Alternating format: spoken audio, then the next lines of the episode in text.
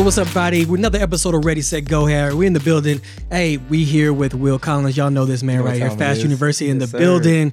And I'm honored to be with one of my favorite people in the world, Coach Vince Anderson, Yes, sir. Thank one of you, the goats, one of the legends. one of the legends for Mhm. sure. Mhm. Um, let's get started, man. You know, this episode we're gonna do a little different. We're gonna let Will ask a lot of the questions and kind of let um me and me and Coach Anderson kind of navigate through them together and see where we at. so, you know, I want to do uh, Coach a great justice um, and give him a full introduction of who he is. So, for viewers who may not know his entire background or the true gravity of who he is, um, he's, for one, a mentor for some of the greatest coaches out there that are now still coaching. Uh, former coach of Texas A&M, uh, Tennessee. Tennessee. Am I missing any? University of Houston, I was a volunteer assistant for three years, and that's where I began learning, and that's where I was given access to knowledge for the first time. Because I'm a product, I'm a product of mentorship and of coaches' education.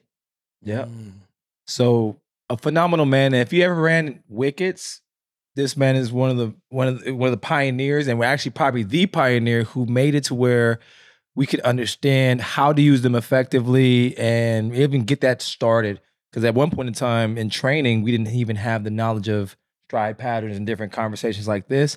Uh, and I feel like for one, for me, he's been a great mentor to me, and a lot of success that we've seen in Fast Shoe is based off of you know, some of his mentorship and guidance. So I want to tell you thank you, coach. If I never did tell you thank you Oh. publicly, I want to make sure I told you thank you for all you've done for me. Oh well, thank you. I, I, I appreciate it. It's all it's all good. We we have to pass forward what we know. Yes, sir. um, and uh, just Justin and Sean and Leonard, they literally were the first people that we ever worked that out with. Like we started came to the track like that's when it started was with Mhm. those guys, and It it, was with worked the, with, with the paint sticks. it worked it, it worked with those guys, and so we worked just on kept stride, on doing right? it. We kept that we tightened that stride up and yeah, it was that's go right. after that. So I'm, I mean, I want to jump in, and I, I actually just it's kind of organic, so I'm gonna keep it Yeah. organic, right?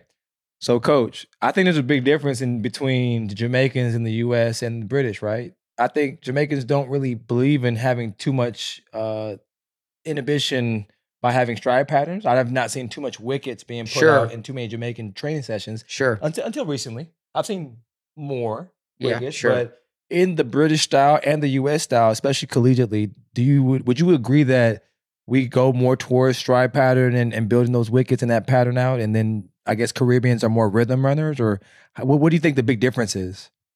Well, uh, I haven't talked to that many Jamaican coaches. The I, I, I know a few, Mm-hmm. obviously, having come up in the U.S. collegiate system. Um, I think that the main difference i- i- is is this: the first of all, there's a lot of bad interpretations of the wicket drill. A lot of people use it as a form drill, and in fact, some people really use it as an acceleration drill, which it's not. Mm. And the way I deployed it, er, well, still deploy it and deployed it with them, was that is a drill expressly for the last 50 meters of your 100. That drill has nothing to do with 0 to 50 Mm-mm. of your 100. It has everything to do with 50 to 100 after you're upright Mm. and you're stepping Yeah, down. agreed.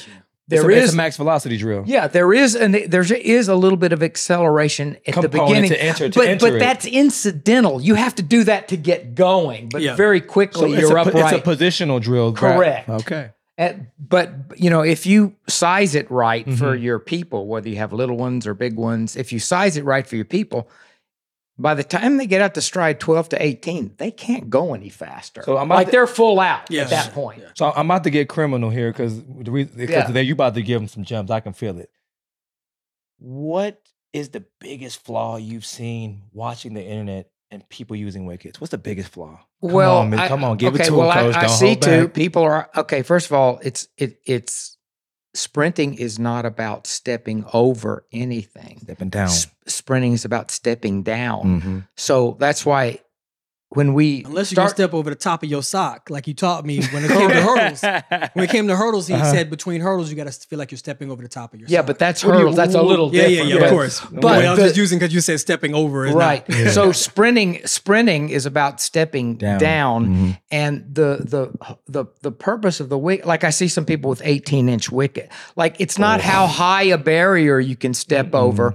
The the barriers, excuse me, the slats or the hurdles are literally restrictor plates. Yes. I mean, they're they're there because people don't want to step on anything. Exactly, exactly. So you have them out in front of them, so people step down instead of stepping out. Mhm. Yeah. So, um, that's number one, and then number two, I think a lot of people, if you do, my experience watching the drill unfold and watching athletes do it is that if you size the spacing properly for your particular athlete or group of athletes, if you do have it sized properly, they're not going to make it through 18 steps unless they have a six stride run in. So I see a lot of eyeballing of the run in. Why, why, does it have lot- to, why does it have to be six strides specific? What makes that such- Okay, such because because to get that to stay in to, on top of the run that deep into it, Mhm. you got to have some momentum. yeah, yeah, So yeah. if you just skip into it, So that's a minimum, a minimum of six strides. Yeah, a saying. minimum. And it might take you more, but like Okay. if you if you have it sized right, Mhm. You're not going to get you're not going to stay on top of the run from 12 to 18 if you take a four step Oh, run in no. or Yeah, a soft run that's, in That's like an Okay. or if you just wicket. skip into your run in Yeah. like once you have it sized right you got to back them up a little bit and and then as i say there's no shame if you need to skip into the zero or if you have to have an eight step run you do whatever you have to do to get Mhm. them on and then they're over the wicket so you gotta you gotta make sure you size it right and then you gotta make sure they're flying all the way through that's the main thing i see So, coach, you show so much passion for track and field. When did you fall in love with track and field? Oh, I fell in love with track and field the first track meet I ever went to. And my father took me to the Southwest Conference Championships in like 1968. And they were supposed to be at Rice, and it got rained out. And they moved it to one of the very first tracks in the United States that had uh, a synthetic surface, San Jacinto High School. Hmm. And it blew my mind. Dad said, We're going to a track meet. And I'm like, You know, what? Okay, sure. And just all the colors and the athletes and the like, it just blew my mind. And, uh, uh, you know how it's kind of like this uh, you wouldn't have predicted, like, you had no conscious idea that you were going to go to something that was going to grab you. Sometimes things choose you. Mm, And in my case, track chose me. mm. And that happens to people. Yeah. I, I had no idea what I was walking into. Yeah. And got here I am and you know, uh, that's a 1969. So, you know, 55 years later, here I am, you know, and I'm a track coach. Who knew? So it's So- strange. So one of the crazy things about you that people don't know, and what I find to be amazing, and is that your your background is actually in architecture. Correct. So give me a little bit of uh, background on that. Well, uh, my mother was an artist, and my grandfather, who I never met, her father. So your mom was an artist. What kind of artist? She she painted, she sculpted, she drew, and I mean, And she was making money off this. she made jewel well as best she could. That was her Like- passion, though. It was That's her what Yeah, it was my her mom pa- was yeah. like that too. That's well, crazy. her- yeah. her she like most artists. yeah. She had to teach art to supplement To her, make her art. practice. Yes. Gotcha. because like, y- y- but she, but she made uh, silk screen uh, cards. She Mm. made jewelry. She sculpted in bronze. Mm. She drew. She painted. Uh, So you she how- made. She she did. ev- I mean, we had. So Uh, she taught you that as a young person, as a young kid. She taught you how to draw. And, She and did. look We at had to go to art scale. class over the summer when we didn't have. Cl- like, we're not in school, so over the summer when she Mhm. was having like summer art classes, like we would go to those because we weren't in school. Didn't so that was our Yeah, daycare. yeah. We'd, we'd go Mm. take would go take drawing classes with mom, with Hmm. mom and stuff. So she did a lot of different medias, right? a So lot. Yeah. Did she, were they self taught? Did she just take the time to Oh teach no, herself? she well. Again, that was her passion and her background, but she was a studio art major in college. Mm, okay. So she, you know, at least had that much training. yeah. and her friends her the community she she ran in and her friends they were all artists And so, you know, You know, much like if we first live in a major. track community, That was my first major. Yeah. when I came to school. Remember? Yeah. yeah. Yeah, I was. I'm. I'm. I'm. My mom is. Um. My mom does floral bridal design. She does painting. So like, I'm artist. So that's that's why I do. I think track is art. Yeah. Track is art to me. it it it in fact is Yeah. and uh you know i mean you know it's beautiful physical movement you know like dance or you know pantomime like it's it's just I think that's why I was drawn to you as a coach. Me honestly, be me being transparent. You know, and this is what we do on this show, obviously. But my biggest draw to you was when you told me your background, and then I saw your your. Let me show you. I don't have any drawings show from me there some, but show yeah. me some, show him, show him, coach. When I start to see how coach sees how coach sees sprinting is when I saw. And this was what I was getting from. I was getting this kind of books from I didn't him know. I didn't when know. I was in yeah college. so you know i just I have all those still coach truck. Tellez, coach Tellez, you know I would find pictures and film like this was actually taken from a 16 millimeter camera uh you know that i uh, ran film on the wall and had taped taped up paper on the wall and then just literally drew figures you know from from the pictures projected onto the wall coach, And, uh, show, show him the proper golden symmetry from a, a good set start position. That's what I want. well this is okay so Look at this. Well, so we, you know, one thing we figured out about the start position is there's nothing arbitrary. I'll hold it for you. Thank you. There's nothing arbitrary about it. The, you know, it's perfectly proportional from the first point of support at set to the to the back foot, which is the back point of support.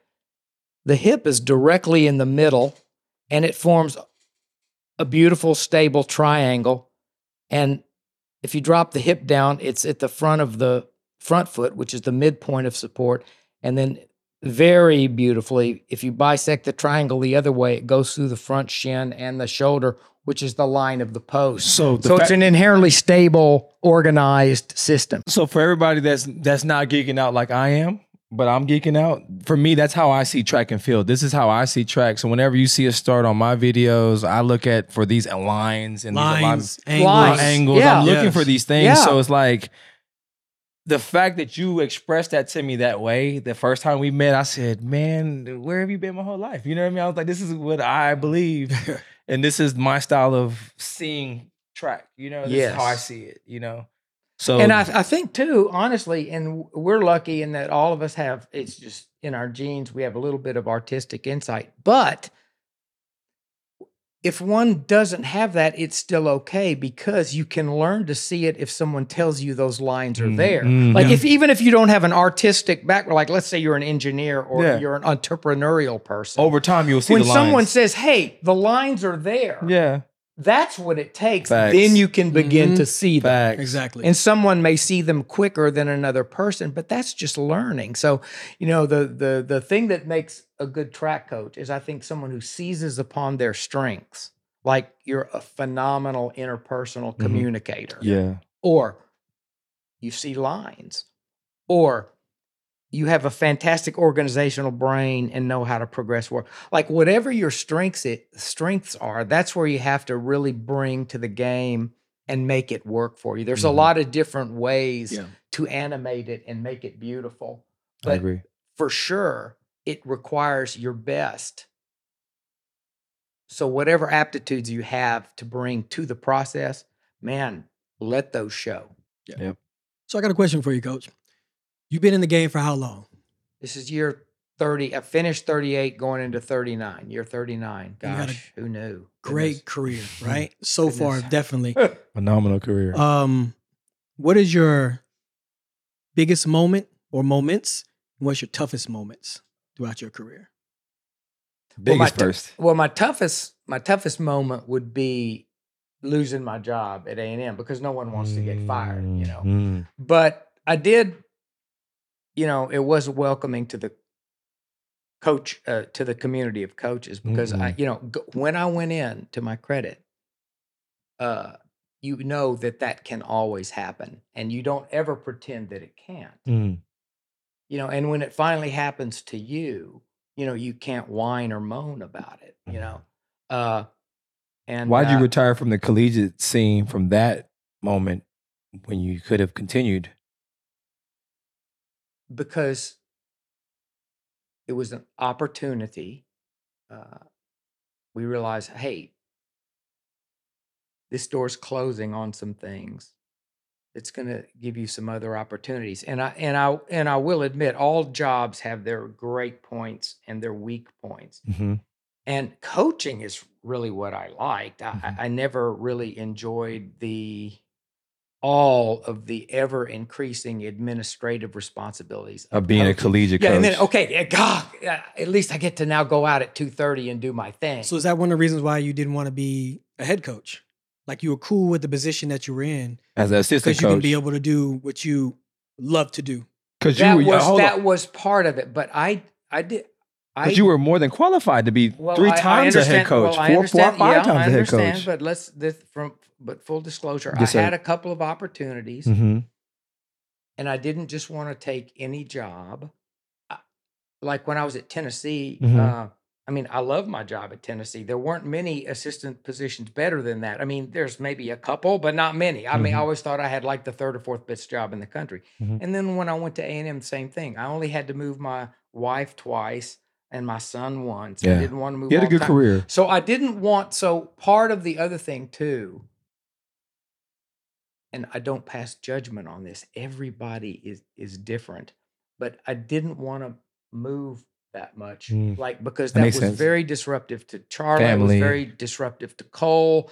You know, you got to really pick those spots. So, So my that was- thought that was was, if I was going to be a head coach, I was going to move for the right thing. Mm. Now, I do know coaches who've told me, like, I want to be a head coach so bad. I want to run my own shop and do Mhm. that. And so there, and that's fine. I Mhm. just didn't want to do that. I didn't- Yeah. That makes so sense. th- that was my You're a family Thing. man. yeah, you're a family man. That so, makes sense. So I remember him telling me this. Yeah, that's so dope. that's part of the equation. That's also. good.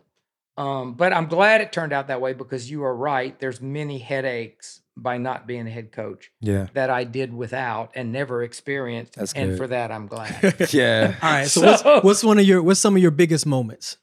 The uh, okay, well, I- I've coached a lot of wonderful athletes, Justin. I, I won't, uh, and really, honestly, uh, and I'm I'm not being evasive. I've had so many wonderful moments that it's it's it's would be uh, indulgent and boring to go through them That's all. But facts. one of the biggest, seriously, one one of my favorites was your for your wins at NCAA a- a- as a freshman, uh, two freshman. thousand one. Okay. That's crazy. And but what made that? But the thing that made that, I think, the thing that really made it special, the fact that you doubled at that meet, True freshman.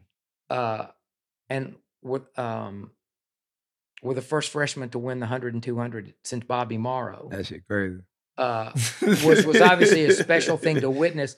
But what really made it special was the this one super tiny, super short encounter after our last practice before going to the NCAA meet. I do not remember. You Tell simply walked up to me eh, very sheepishly. Justin is a very soft spoken guy. People are shocked to, to think that. You know, they think he's a loud screamer, going to bang your head against the wall. He says, and a- as my, as as as my wife says, you know, he's he's really a, a very gentle soul. Mhm. And he comes up to me sheepishly, almost apologetically after Mhm. practice, Mhm.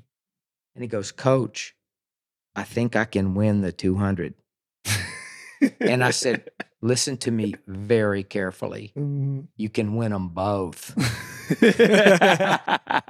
No, you can actually- win them both. I actually remember this conversation because at that moment when you said that to me, I was like, well, I've been th- seeing. I couldn't I have can win them both. All right, we got to win them Yeah, both. and see, it. and see, but but here's the thing: I couldn't have told you that if I hadn't already been thinking that. See, I had like it's not like the thought hadn't crossed my mind. Like it didn't just get into my mind when you asked me. But okay, now that you asked me, Yeah. we're gonna have this Mhm, talk because you So- know. So I felt like from that moment on, even before that moment, I was like, man, I can't win this, man. I was like, you got Kim Collins out there who's tearing up the scene. Yeah, yeah, he was going And hard. then when I ran the 200, I actually the first round, coach, I was, I was lying. I, I was scared. I ain't gonna lie to you because you had Jawan Hooker who already ran 19 seconds. I never ran against nobody who ran 19 seconds. So when I ran 19.8 in the semis, it was because I didn't want him to catch me. So I just got out ran.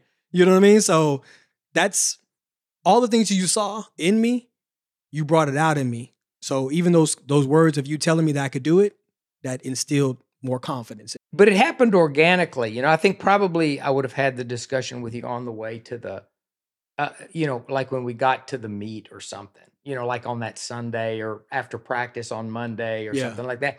But you brought it up right then. I said, "Well, let's go right now." And it was, but it was our last practice at Knoxville before we went on the plane the next day Yeah. Mhm. and uh, so that was a great moment. But what re- so the winning and the witnessing of that were beautiful in of, of beautiful in and of themselves. But I think the thing that really made it special is there was a there was a little bit of a backstory. You know, like Yeah. like it, it just it was sort of uh, the coming to pass of something that we thought we could do. Mhm. And and when you think you can do something and then it gets done, th- there there's kind of a special feeling to It that. is. And then the other thing, and this is, uh, uh, uh, I guess, the morality tale, uh, and I'm very very proud of this. Winning the four by one for the first time was fabulous because we were runner up six times before we broke through. And so everybody says you just walk. No, no, no. It's hard out there, man. Oh, yeah. And we never backed off. We Yeah. ne- like, and finally to win one, I was like, Coach, you don't understand, man. we were runner up, not once, not five. s- We were That's runner up six times in the four crazy. by one Coach. at Tennessee, That's and it crazy. ended before we broke through and got one. And then we broke, and then when the we we the first one we won, we won five in a row. yeah, I mean, y'all. I ain't So you lie. just that ca- was you when we were TCU when they was Yeah. all blacked out. Yeah, with the yeah. Whole TC speed was on a different language back legs then. Legs and arms all blacked out. And that's back when the fashion of track and field wasn't forward like that, and they had the all one piece Yes. black body Yes, suit. that's And- right, And yeah. the white ones too. And Yeah. the white ones too. It So was when, crazy. when you know when when Kim left, you know, it's like, all right, TCU's dismantled. So it's our time, relay time, right? Yeah. Mhm. I was like, in walks an LSU Yeah. with the ragtag group. I'm like, hey, you're gonna have one hundred meter sprint on this relay, Yeah. and that's really kind of made me change my mind about how relay and synergy really works. Yeah. And I was like, wow. I was like, But we to got be a 400 fair, hurdler, yeah, two, two. I think it was a 400 hurdler, 400 meter runner, yes. triple jumper, and another 400 meter runner as well. but they were all great and they Oh, could yeah. all sprint and, Mhm. and so y- y- they you're right they no, no primary sprinters but all great athletes Yeah. and uh, uh, the the same foursome won the four by one Mm. so it was the same four guys uh, excuse me same foursome ran the four by four Four. so they won the four by four and the four by one, same four people. So just outstanding, versatile athletes. And um, but uh, so when we won the four by one for the first time, that was a, a breakthrough simply because we had been, you know, uh, knocking on the door so much, and you're always always trying to break through and get it done. Yeah. And um, so Hey, y'all know what time it is. If you're not watching Ready, Set, Go, then you need to have your eyes on Prize Picks. It's a daily fantasy sports game. Rod, tell them what it is. Man, let me tell you how easy it is. Use our code Gatlin, head over to prizepicks.com or download the app and let's get it popping. At Prize Picks, you don't play against anybody. You play only against the Prize Picks projections. You pick between two to six players, and you select either more or less against the Prize Picks projections. And you know the best part about it? It takes less than 60 seconds to make your entries. Now that's my kind of sport. You guys know I'm always flying with my Eagles, but Prize Picks does way more than just the NFL. They do the NBA, track and field, and a plethora of other sports. Tap into Prize Picks. And with prize picks, you can win up to 25 times your money. You can turn 10 into 250, and you can turn 100 into 2500. You get what I'm saying? Cha-ching! With our code Gatlin, Prize Picks will match your first deposit up to $100. That means if you put in $10, they'll put in $10. If you put in $50, they'll put in $50. But we all know you want to put in that $100. Go to prizepicks.com slash Gatlin and use the code Gatlin for the first deposit match up to $100. I got a question, Coach. yes, sir. Um, you know, me getting to know you from just, you know, for one, my first time meeting you was at the South Carolina clinic. And then you came out to my practice. You were recruiting uh Lance, I believe, at Yes. that time. And, you know, we had Ryan as well. You were at the hill. I was right? the, Yeah, we were at the yeah, hill. yeah, Yeah, yeah. Oh, let me tell you about it, coach. That's why I and we, this is our first time physically meeting, right? He was telling me what I should or should not be doing. He's like, "Yeah, I feel like they should be doing this. Why are they not doing it?" He was giving me like actual coaching, like like information, like I right. was. You was, but coaching that's the out of bounds. That's it sounds. was though. I don't was. like- No, that's out of was. bounds. I Like, love don't- it though. I can't believe I was doing. But can I say something? Yeah. But I, I loved it because I took it as if you were like, you were like, you were just, you wasn't doing it on purpose. That's kind of how you were. You know what I mean? And it's just, you was like, so. I apologize. no, no, you were talking about Moyo. You were like, yeah, he should probably do a little bit more of this. He doesn't have much of a short game. He needs to work on this.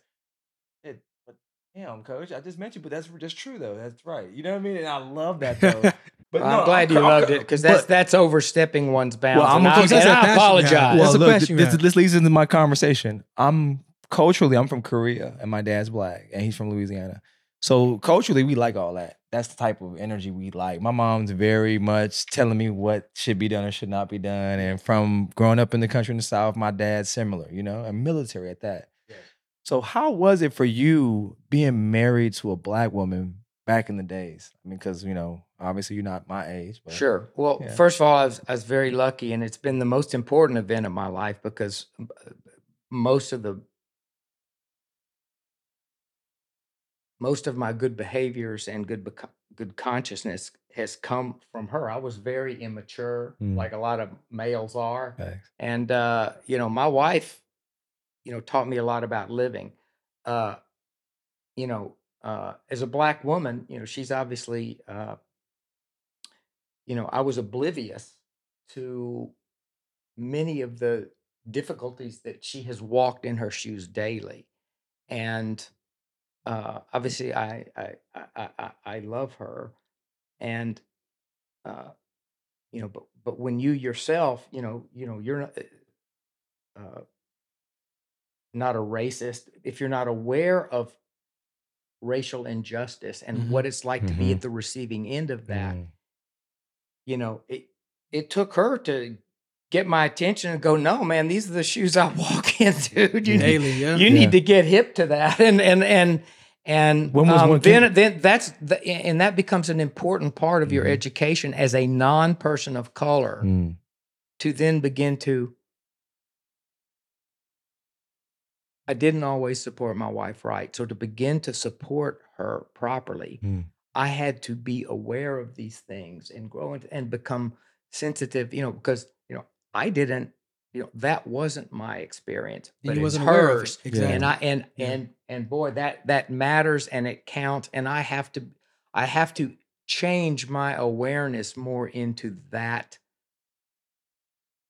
worldview to be a mm-hmm. better husband for her. Yeah. Yeah. I mean, what can you give me like an example of one of the things? Because I'm I'm Korean and I can give you one example of mine. Like I was in Korea when I was young. Um, I was the only black kid amongst thousands and thousands and thousands of Koreans. We'd go to the village or we'd go to the market, and every Korean people, when they see me, they look at me and because they never seen me or something like this before, they'll watch me and look at me. So I felt special in a way, but then also my mom told me about the words that they might be saying to us, which are like, you know, derogatory terms, like, you know, the N word for Korean words, right? So, like, have you had experiences, you know, in your times that you can kind of speak on that kind of represented that a little bit and kind of shown what y'all had to walk through and kind of overcome to be married? Because my mom and my, my dad, it was hard. When they first came to the United States, it was hard because black women didn't like the fact that this black man is with this Korean woman. Right. Um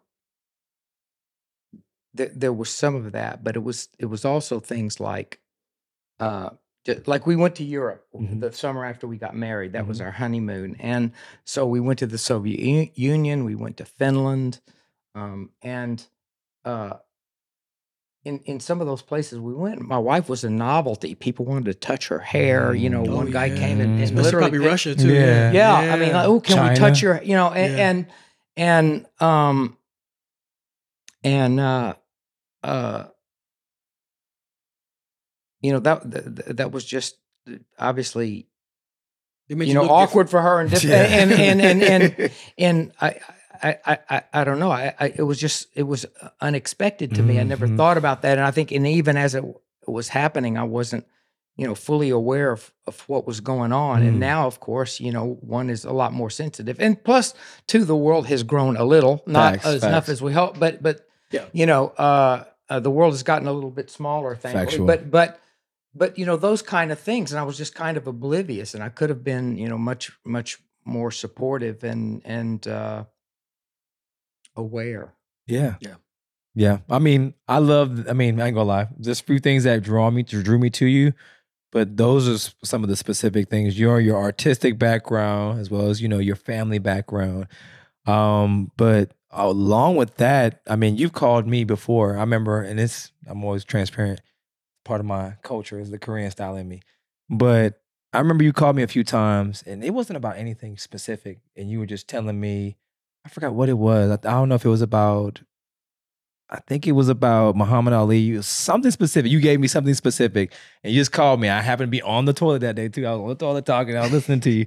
I was like, man, this guy actually cares about me as a coach. Because you were, I think you might have seen some posts that I was putting out, and you were like, I'm Coach- sure that's what it was. yeah, he's like, I like what you got going. I like where your head is at. I want to just encourage you. And you, you you gave me some very encouraging words, and then you also challenged me for some things.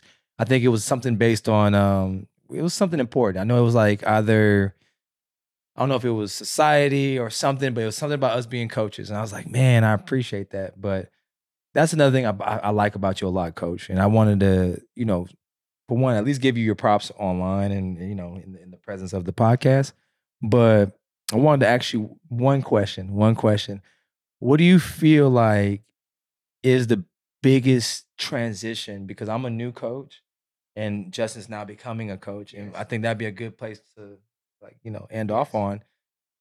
What did you see from the past that now is happening now that can make us better coaches? Because we look at you as mentors, and we look at you to, for Sure. that type of you know guidance. What do you see can make us better, and what do you see is something that can we can do to add more value to this game and sport? Well, first of all, y'all are going to do great because you're the future. Um, I think that all disciplines, um,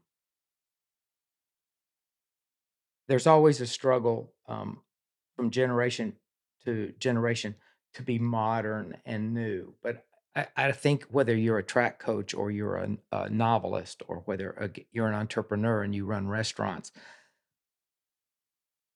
I think things are more constant than people are aware of. Like things do change, but they change incrementally and gradually. And the game you're in is not that much different from when I got in. It is a little, Yeah. but Mhm. And a lot of those things are good. People are smarter now. Y'all are smarter than I was when I started coaching. Y'all are more worldly than I was when I started coaching. Y'all have had more direct experience with Mhm. track and field than you did when I started coaching. Mhm. Um, I think the athletes that you coach are smarter and Mhm. more worldly Mhm. than just Yeah. because of the Yeah. smaller world, social media, call it what you want. More you know, the- information. the, the, reforms of the educational system.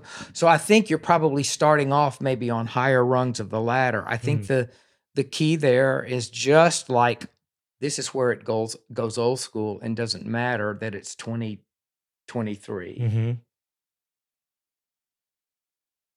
you have to be honest you have to support your athletes you have to teach them with with love that doesn't mean everything that they do is okay Mm-hmm. you know yeah if they do something that that is not in the best interest of the team or representing your organization you have to go look no we don't do that here Mm-hmm.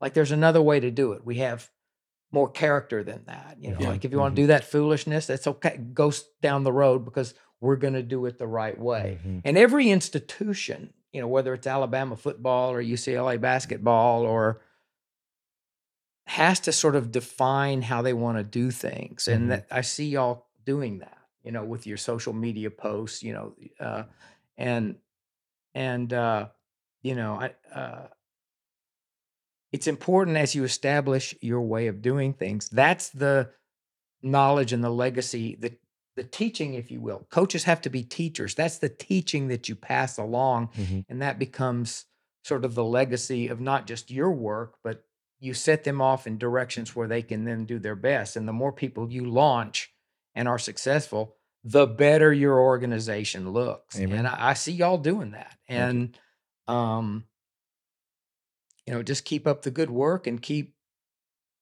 you know, keep teaching your kids, you know, supporting what they're doing in school, supporting what they're doing, uh, you know, in their family life, you Mm. know, because they'll need you on that to to to.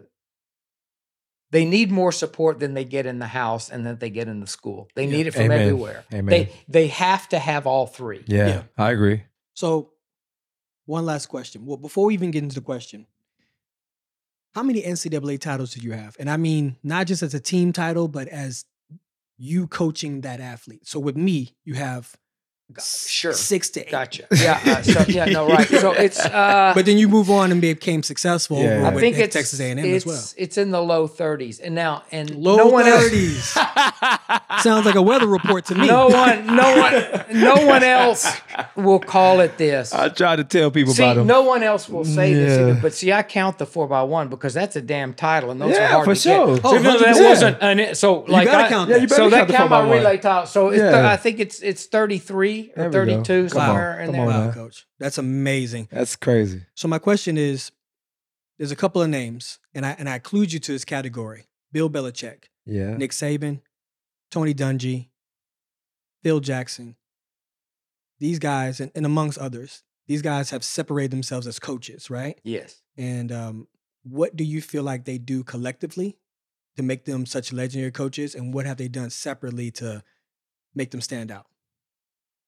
Um, I don't know that much about all of them. I have impressions of all of them. I read a little. I read Bill Bill Belichick's book, so my, my interpretation of his growth, he is the master tactician, and that doesn't. You don't come by that cheaply. He earned that through hundreds of thousands of hours of video study, and you can't fake that. He's the master tactician. John Wooden is the master teacher and it's it it's not accidental to me um Lou Alcindor's magnificent development to become Kareem Jabbar would not have happened without John Wooden. John Wooden was a teacher Mm-hmm. and Kareem Jabbar was actually bullied as a child in seventh grade because there were academic standards of his uh, at his house. He was a very curious and devoted student, and at stu- and at school he got bullied. You're trying to be Mm. white, you know, and he got uh, uh, Yeah. immeasurably Mm. hassled because he was a, a basketball player of the mind and Wooden was the perfect mentor because had he been somewhere else, it would have been basketball. But and Wooden brought out and polished his basketball and let him run wild as a student. And he's one of the most educated men in America. Mm-hmm. If you've ever read his prose or his, he, Mhm. he's brilliant. He's Mhm. brilliant. He, you know, he may be a better thinker than a basketball player, and he's Yeah. arguably the greatest basketball player of all time. Yeah. So this is a significant human being. That doesn't happen without the collaboration between him and Wooden. Wooden was a teacher Mm. and uh, very old school kind of teacher, but that was perfect for Alcindor, who became Jabbar. Mhm. You know, um, Saban is just uh, uh, he he has an incredible will, and and you know the result is the proof is in the pudding. I mean, you know, scoreboard, just like that. You can't you can't fake that. Now, I think uh, the interesting thing about him, I think his uh, inability to be perhaps as successful at the pros. You know, you can't rule with an iron hand like that when you're coaching grown men, and I Mhm. understand That's that. factual. Yeah. That's factual. You factual. know, I mean, you, Yeah, you, you can't, can't do you that. You can't can't rule do with that. an iron I- I hand watched like that with grown documentary. they get paid on as much as you do. How are you gonna tell them what to do? Or- and more. They get paid They get paid more. more than you do. so how are you gonna tell them what to do? Which brings us to the maybe the polar opposite. And this, you know, it, it's funny. Coaching is just hard. Uh, being a parent is hard. yeah. You know, that's why it's hard for me to abide. You know, when people say, "Well, Phil Jackson didn't do anything because he had Michael Jordan."